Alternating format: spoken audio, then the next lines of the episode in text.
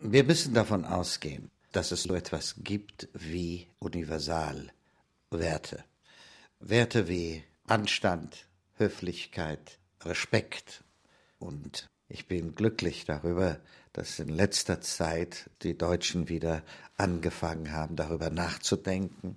Es wäre schön, in Deutschland würde sich ein kleines bisschen mehr Anstand durchsetzen.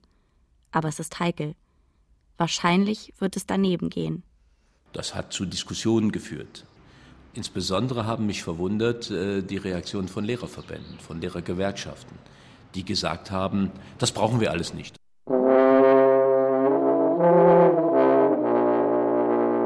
Benehmen Sie sich.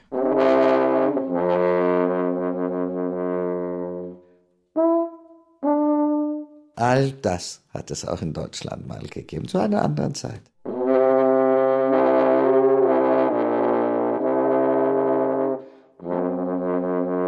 Wie man mit guten Manieren durch schlechte Zeiten kommt.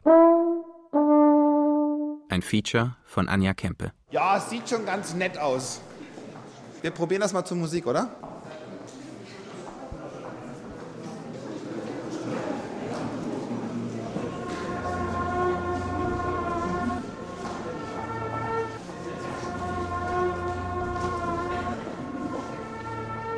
In Deutschland wird wieder mehr Hausmusik gemacht.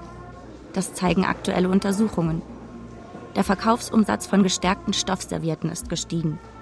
Man hört auch, die Osterweiterung der EU sei schon deshalb begrüßenswert, weil osteuropäische Frauen sich gern in den Mantel helfen lassen. Bücher über Manieren werden wieder geschrieben und gelesen. Krawatten und Cocktailkleider sind im Kommen. Die Rede von der neuen Bürgerlichkeit geht um. Eins, zwei, drei und seit, tap, seit, tap, laufen, laufen, seit, tap, seit, tap, sie dreht herum, seit, tap. Patrick Schneider ist Tanzlehrer im Haus des Tanzes. Die älteste Tanzschule Kölns war lange geschlossen. Jetzt sind die Kurse wieder voll. Ja, also die Leute ähm, tanzen wieder sehr stark eigentlich. Das kommt wieder immer mehr in Mode wieder, kann man sagen. Ähm, es gehört mittlerweile zum eigentlich wieder dazu, zum guten Umgang, dass man sich auch auf der Tanzfläche gut bewegen kann.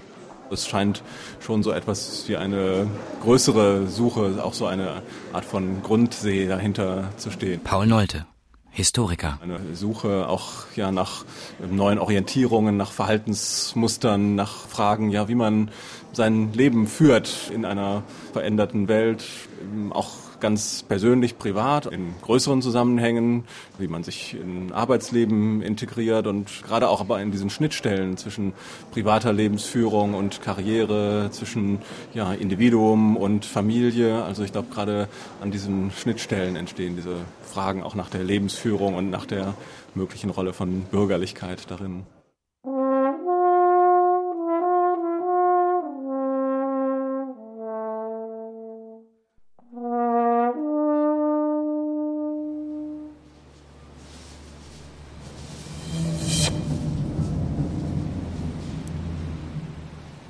Als Klasse wurde das Bürgertum in Deutschland nach 1945 verabschiedet.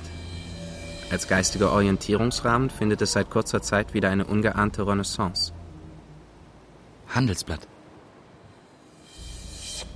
Die Bürgerlichkeit kehrt zurück, mit all ihren Chancen und Risiken. Vorgänge. Zeitschrift für Bürgerrechte und Gesellschaftspolitik.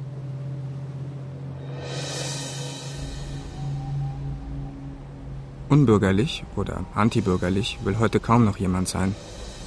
Man will sich wieder näher kommen. Türen werden aufgehalten und Tische werden gedeckt. So als hätten plötzlich alle gemerkt, alleine geht es nicht. Das gesellschaftliche Leben, noch geprägt durch das Alles ist möglich Gefühl der 90er Jahre, wird als asoziale Welt empfunden. Individualismus macht einsam. Man ist vernetzt, aber nicht geerdet.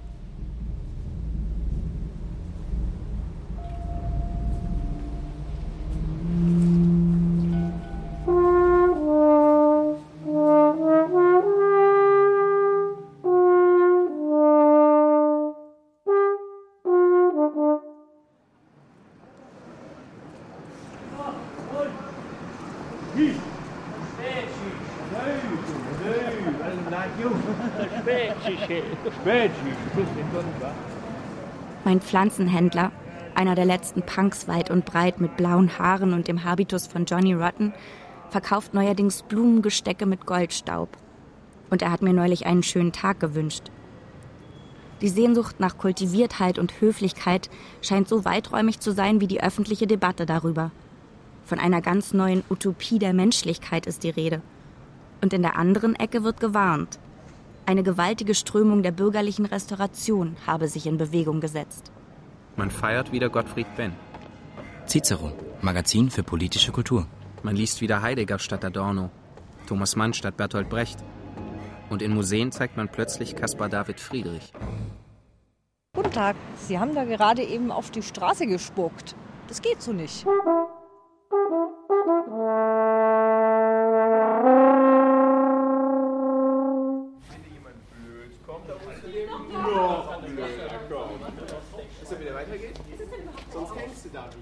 In der Pause stehen die Leute vor der Tanzschule und trinken Bier.